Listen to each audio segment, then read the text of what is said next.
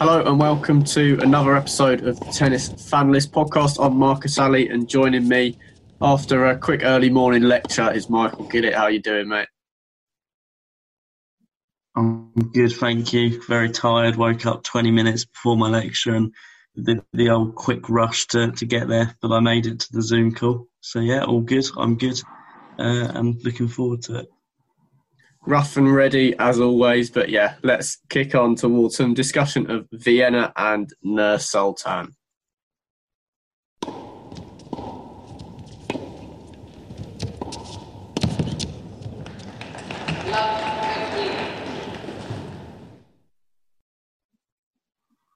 So to get into it, Michael, let's kick off with the 500 tournament, the main event this week on the ATP Tour in Vienna in Austria.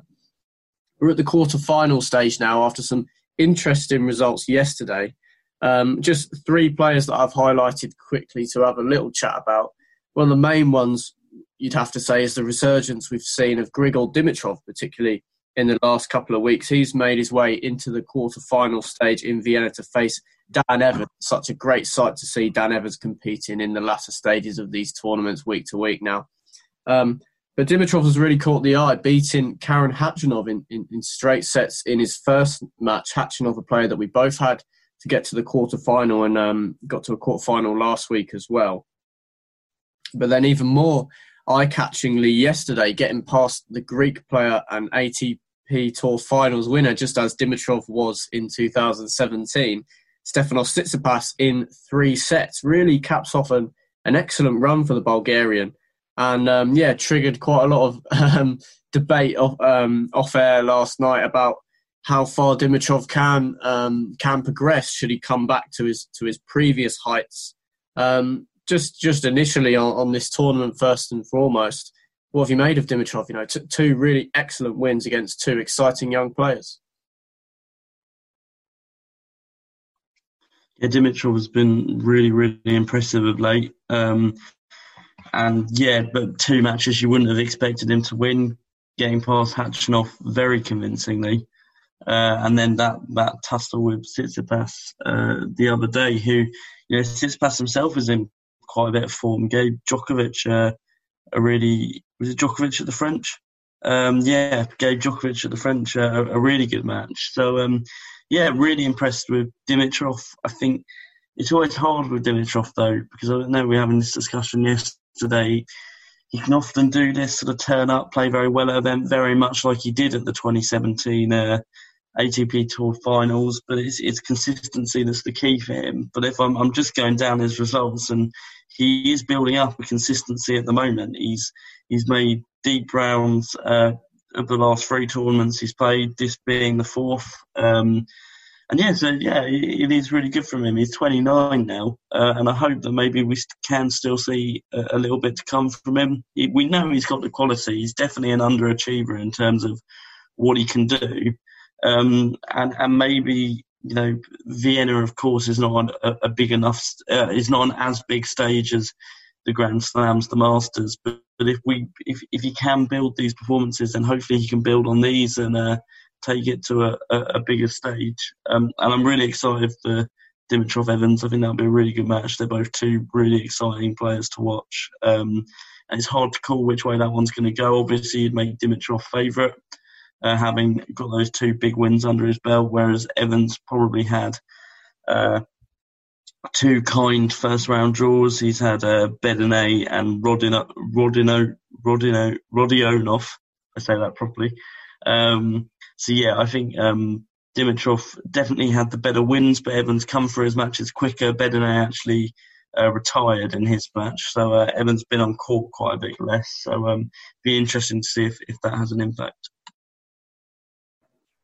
Yeah, I was surprised to learn that Dimitrov was as young as 29. I thought maybe he'd he'd, uh, he'd, broke into into his early 30s. Such has been his, his sort of lack of um, don't want to say relevance, but um, significant contributions on the on the tour in the last couple of years, particularly since his win at the ATP Tour Finals. You know, it did seem immediately after that that um, he found it a little bit difficult to get as motivated as he once was uh, when he pushed um, you know, when he pushed as high to get into that tournament, of course, come out and win it. He got as high as world number three after winning that title.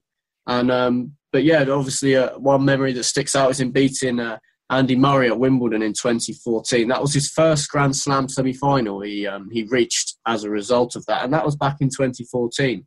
So you know, he, he was uh, 23 then, and we thought, you know, the sky's the limit. This guy's going to be competing for slams, you know, more regularly than not. And we haven't really seen that. He's got to two other Grand Slam semi-finals since the Australian Open and the US Open. But yeah, I mean, it is a little shame. Eight career titles, but no, um, I don't believe he's won a Masters in there. Um, so, yeah, Grigor Dimitrov, hopefully, still a lot more to come for that match. Yeah, it's a cl- tough one to call. I think possibly a, a three setter in there, but yeah, should definitely be a very interesting match. Um, to g- move on to another quarter finalist, another player who's been able to rediscover a little bit of form, and that's Kevin Anderson, former Wimbledon and US Open finalist, of course. He managed to um, grind his way past a tough test in the first round with Dennis Novak in three sets, and then managed to beat um, the informed player Pablo Carreno Busta in, in, in, straight sets in in the last round.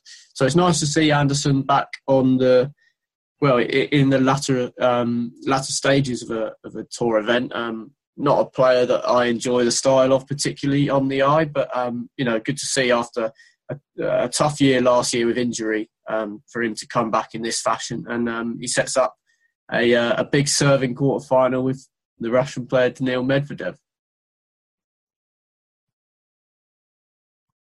Yeah, um, I'll just just had a little look. Dimitrov did win Cincinnati Masters in 2017. Um, that's his only Masters title. That was just before he won the uh, ATP finals. Um, yeah, no, really good week from Kevin Anderson, who, to be honest, is a player that I did sort of think was maybe not at the end of his career almost, but at the end of sort of what we know Anderson to be and being that top player. He's ranked 111th now. Um, he's had since coming back. Didn't really get very far in either Cincinnati um, or US Open. Went out in the first round of the US, albeit that was to Alexander Zverev.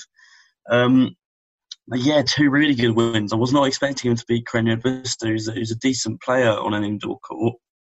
Um, but I believe he's beaten Djokovic at the Shanghai Masters a few years ago in indoor tournament. Um, and and after struggling a little bit to get past Dennis Novak, albeit that was um, that was his home tournament, uh, Novak. So so maybe there's that. But um, yeah, I think Anderson Medvedev. It's an interesting match, but I, it's not one I see Anderson having much of a chance in. I think I think Medvedev should get through that quite comfortably. Um, they've never actually played before their first match, but I, I can't see Medvedev having too many problems there. Um, Medvedev himself, just a word on him, he's got through uh, against two fairly. The first opponent, Jason Jung, a, a, player that you'd expect to get through. I think he was a lucky loser, Jung. He beat Jung in straights.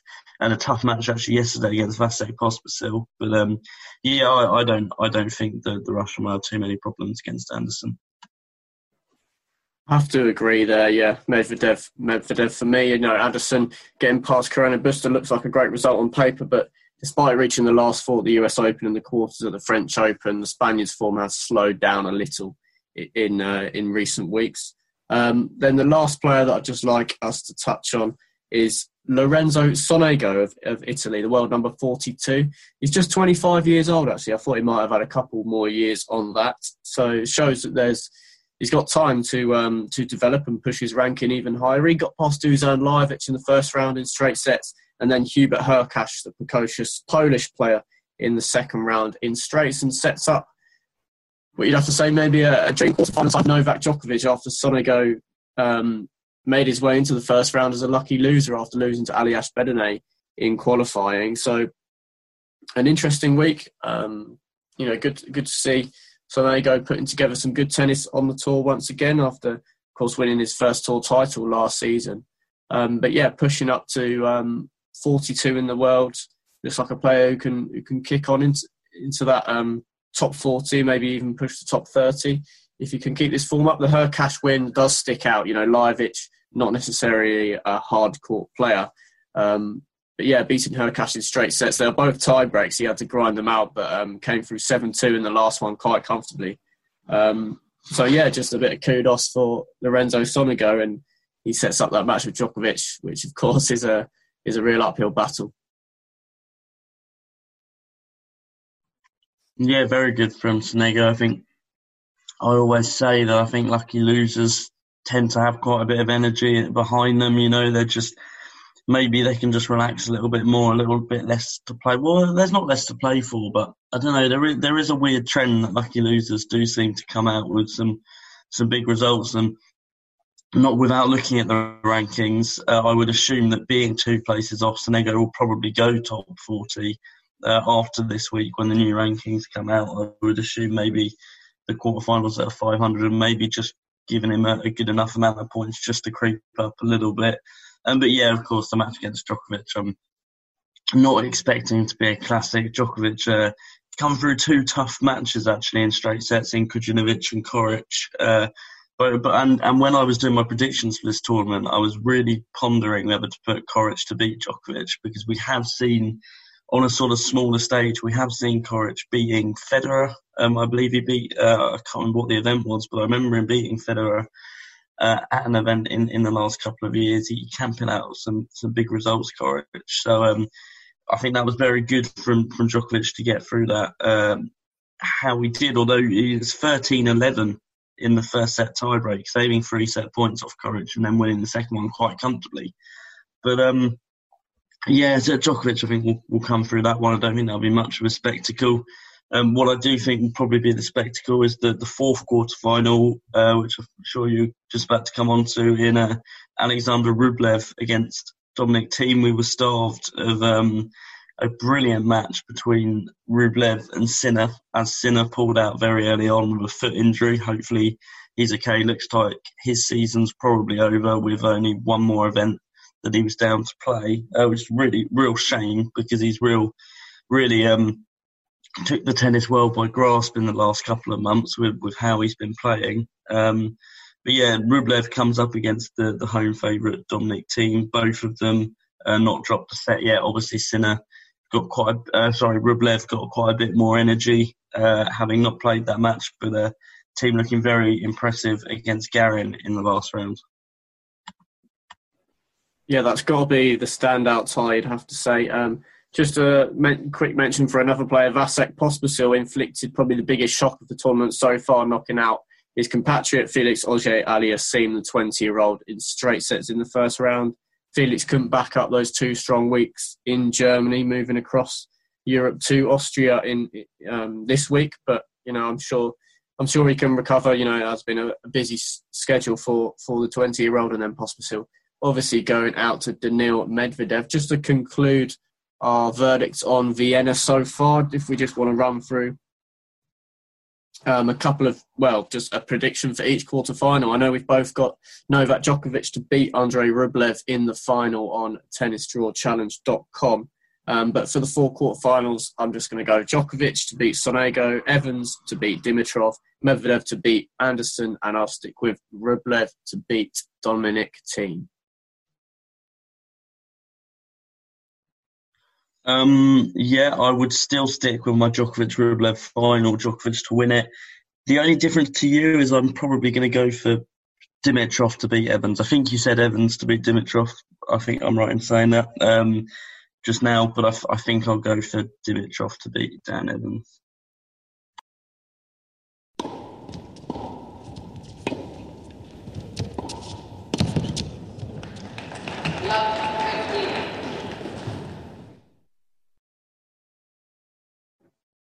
Moving further across Eastern Europe to Kazakhstan and the 250 in Nur there's been a couple of shocks as as you'd expect in, in 250 tournaments, very wide open, particularly this one, as we uh, earmarked earlier in the week that the top seed Benoit Paire was a player that we both had to go out in the first round. And then um, obviously the second seed Miomir Kecmanovic going out in his first match. So I think he got, oh no, yeah, they both got buys in the first round, but in their first matches, um, Kecmanovic losing to Frances Tiafoe, who is the first man into the semi-finals after beating Igor Gerasimov in three sets. Quite a brutal match, winning that one um, seven six five seven seven five. I believe I've got that right. Um, so yeah, Tiafoe is the first man in in the semi-finals. That gives us three more quarter-finals to have a quick look into. Before we go into those, just a couple of names that I think deserve a bit of praise. The first one for me is good to see back on the tour is Mackenzie McDonald, 25-year-old American. Has struggled with, in, with injury in the last couple of years and finds himself outside the top 200, but has really put together some strong performances this week. I think we've seen, um, due to a protected ranking in certain events, him have little inroads uh, after lockdown, but not really produce any of the form that saw him push the top 50, I believe, before he got injured. Um, so yeah, he he's come through this week with an um, impressive straight sets win in, in his first match against Alexander Bublik, a player that we both had to um, progress to the final in this tournament. And then a, uh, a tricky opponent, but he managed to come through a match against Andreas Seppi in three sets in the last round to set up a quarter final with Adrian Mannarino. Um, not a player that we've spoken about before on the podcast, but um, yeah, M- Mackenzie McDonald's been been good to see him back and uh, flying the American flag again. Yeah, ranked 209th now. I, I, has he has he had injury problems? I, I assume he must have done. Uh, a player that had sort of slipped out of my mind, uh, to be honest.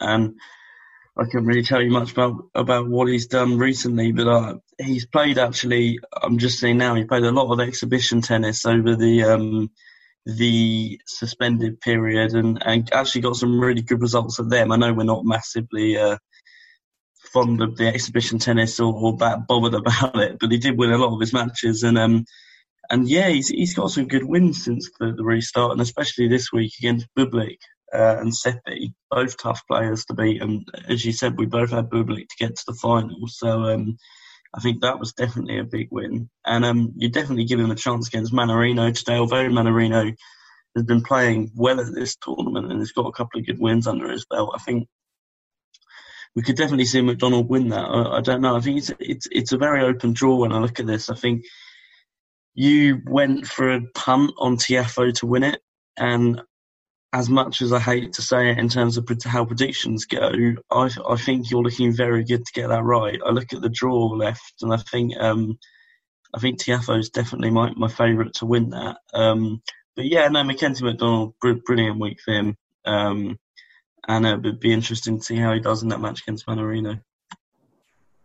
Yeah, he actually his career high was 57, and he got that as as recent as April 2019. So it's been quite a catastrophic dip um, in the rankings for him. But yeah, no, good to see him back, and I think that'll be a close match, but I make him narrow favourite against Mannarino. Um, the second player that I'd like to praise is Emil Ruusuvuori. Once again, the young Finnish player, just 21 years old, he's 91 in the rankings, and um, he got past Jordan Thompson in three sets in the last round, who of course have knocked out Cameron Norrie, who's shown some good form in the last couple of weeks um, in in the first round. So that was an impressive win for Ruusuvuori. Sets up a quarter-final tie with Mikhail Kukushkin. I mean, the main reason I want to talk about is Ruusuvuori is I can see him getting to the final. Just a early sort of shout. Um, Kukushkin, I, I, had to lose this match to to Norrie, I believe, who I had to get to the semi-final, and then with Mannarino and Mackenzie McDonald as as in the other quarter. Well, yeah, in, in the other quarter of of that top half of the draw. I think it's a really good opportunity for the 21 year old to make his first ATP Tour final. Um, an interesting player, great ground strokes, but not a not a very um, uh, physical player, not as not as strong as some of the some of the big serving youngsters we've seen come through in the, in the last few years. But an interesting player and coming up against uh, one of the wise old owls of the top 100 at the moment in uh, Mikhail Kukushkin in the quarterfinal could produce quite an interesting match. Kukushkin obviously knocking out top um, top seed Benoit Paire in this tournament, but um, yeah, I think Ruusuvuori should should have enough to get past him and, and make the last four. Yeah, a good test for Ruusuvuori because I think Kukushkin is um, a very tough opponent. He, um, though he's maybe not the most spectacular player in the top 100 in a sense that he's sort of just been steady for quite a long time. Um, I think especially on his home surface, you know, and he, he he's played well this week, beating Benoit Paire, of course, even though he probably was favourite to win that anyway. Um, but I think it's a really good test for Ruusuvuori. I also would make him favourite, and I would probably back him to win that.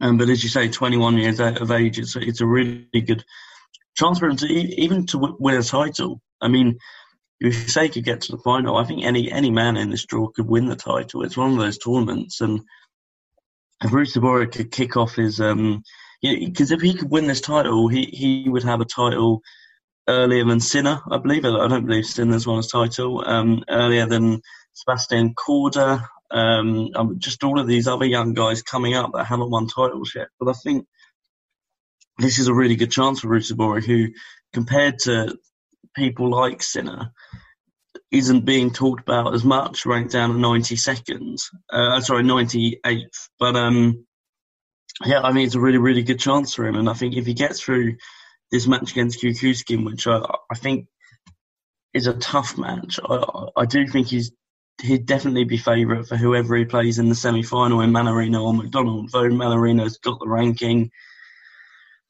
Whether I don't, I'd just feel that Ruusuvuori would beat him. Um, so yeah, no, re- really interesting to see how this draw goes. As I say, I think it's really just a, it's a bit of a lottery who could win it, but I, I would make Tiafoe the favourite, but I, I give Ruusuvuori a really good chance.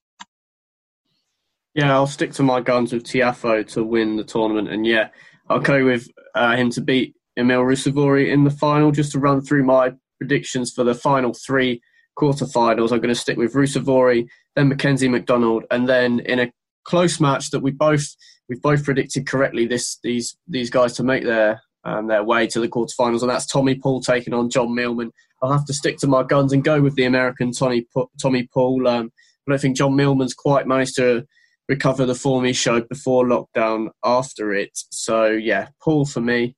Um, I have a feeling you're going to disagree, but yeah, that's uh, that's the last three quarterfinals previewed in, in the Sultan. Well, I'm going to predict Frances Tiafoe to beat Gerasimov. Um, you know, because that that's already happened.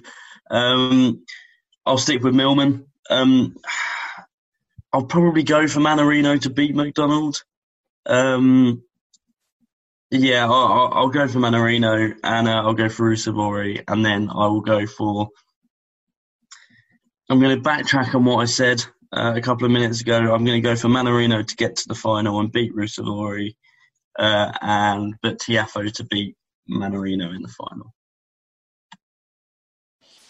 Fair enough. Yeah, there's a late call. There's a late knee-jerk reaction to on the side of once dubbed pointless player Adrian Mannarino to reach the final of the 250 in Nur Sultan. So that concludes our analysis of the tournament so far. I hope you enjoyed that update. But to conclude the episode, Michael's going to hit me with a guess the player.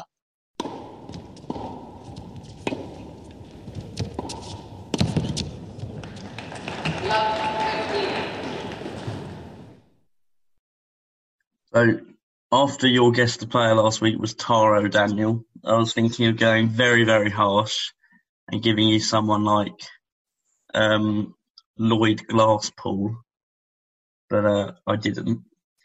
Uh, I think this one's maybe a, a, bit nicer. We brought it back to kind of normal guest player territory after the couple of harsh ones that we've had in the uh, recent weeks. So, clue number one. Uh, in the rankings, this is vague as ever. Uh, in the rankings, I am sandwiched between Andujar and Simon. So they are the players either side of this player in the rankings. Interesting. Okay, so it could be something like 55, 56. I think Andujar was 54 before last week. I'm not sure whether he's fallen away. Um, so someone in that ballpark, I'll have to go for Sam Querrey. Uh, good shout, but no uh, I, I realise maybe I, you do tend to know sort of the, the groupings in the rankings quite well, so maybe that was a, a, a good first clue to give you. Uh, clue number two: I won two titles last year. Okay, two titles in 2019. Yet I think he's around 55, 50 to 60 in the rankings. Okay.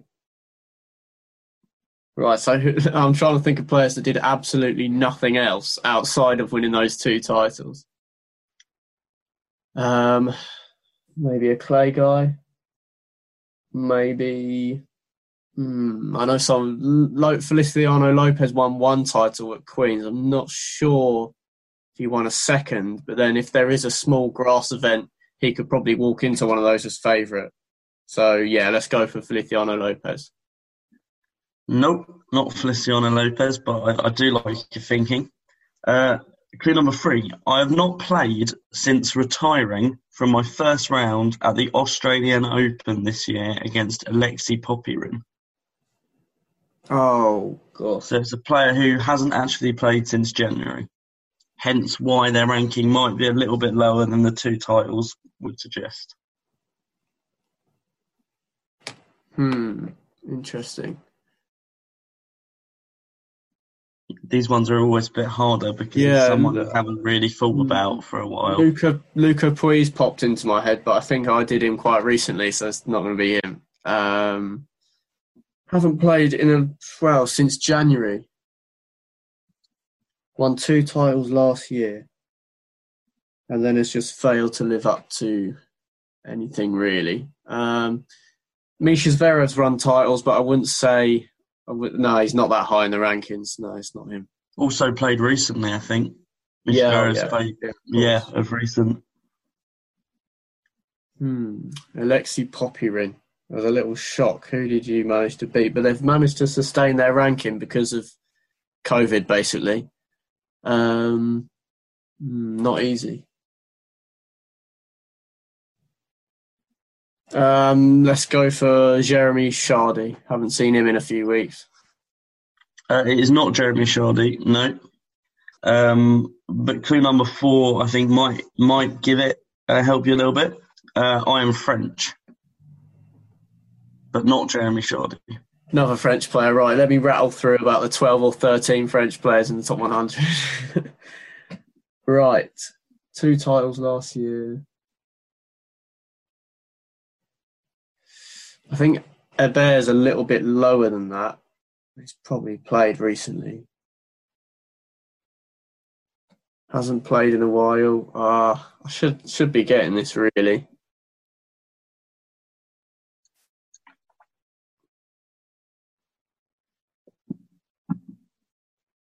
There's another French inactive player alongside Luca Pouille that we haven't uh, we haven't yet spoke of on this podcast.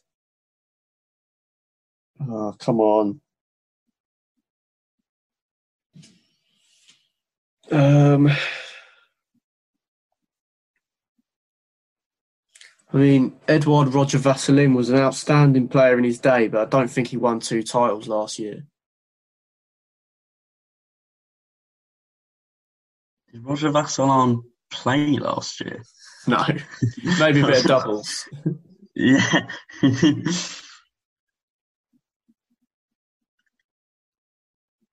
It's always the Frenchies that get me. It is a hard one. There are a lot of them. Ah. No, move on. I'll have to get it on the buzzer. Okay. Move on. Yeah, the fifth clue. I've got a couple of options to give you for this one. I know one will definitely give it away. I'll, I'll give you this one. Um, it should give it away. Um, I've been as high as five in the rankings. Oh, of course, of course. Yeah, I forgot this guy a couple of weeks ago as well. Get well soon, mate. Jo-Wilfried Tsonga. Jo-Wilfried Tsonga, um, who, well, my fifth clue was going to be I made the final of the Australian Open in 2008.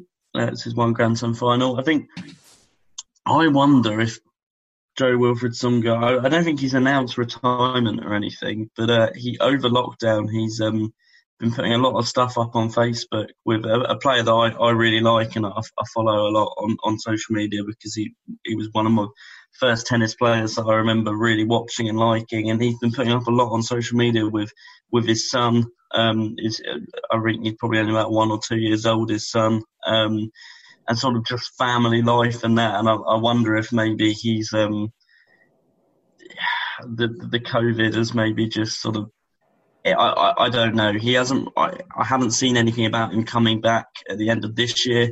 we'll have to keep an eye out over sort of December to see if he comes back next year. I'd really like to see him in a last tournament, and we we know it's his last tournament because it, for a player that I've literally loved to watch, and he was my favourite tennis player for a long time, I would love to watch a match and know that it's his last match and, and be able to uh, watch him bow out. But I, I do wonder if maybe we're not going to see a lot more, if anything, from, from Jo-Wilfried Tsonga to come.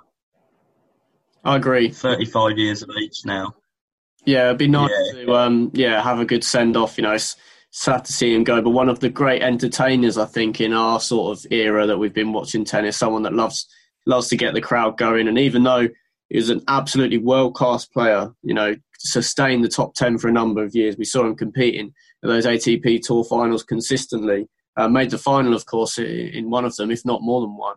Um, so yeah, no, great player, and um, yeah, I, I, agree. It would would be nice to see him come back, maybe like Marseille last year as his last, uh, next year as his last tournament, or something along those lines. Yeah, great. Player. Well, the French Open, the French Open would maybe be quite nice in, in May for him to go. He's although he is French. He's not actually had brilliant successes at the French. He made the semi-final in 2015, but uh, other than that, he, the, the French notoriously don't do brilliantly at the French. But um, yeah, I, yeah. Ho- hopefully we do see a bit more from him. But I, I do just kind of get the vibes from seeing the stuff he posts up on social media that his heart isn't really in tennis now, and he looks like he's he's very happy uh, with, with, his with his young son, and uh, and, and, and wish him well and everything. But yeah, I, I very much hope he does come back and he is training because um would be very nice to see him.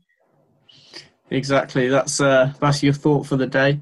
Ponder the uh, tennis future of Jo-Wilfried Tsonga. Hopefully, hopefully we'll we'll see him back at least. I still believe that he can win that Grand Slam that he never won. I still believe. Very hopeful. I believed for so long. Every when I was I don't know during that sort of what was it maybe twenty sort of 2010 to 2015, 16 time, he was always up there in the hat, and and yeah, I always I always believed that he could do it, and he never did. Well, still a, a great career all the same. But um, that guest the player, Jo-Wilfried Tsonga, concludes this episode of the Tennis Fanlist podcast. It's actually the 25th episode, so a small milestone, halfway to the half century. Um, thanks for joining me as always, Michael. I didn't realise it was it was that anniversary. Um, so yeah, thank you very much, and uh, I'll, I'll, look forward to the next one, the twenty sixth one. Brilliant. Uh, yeah, look forward. We'll be previewing more tournaments at the start of next week and reacting to the conclusions in Vienna and uh, Sultan. Thanks for listening.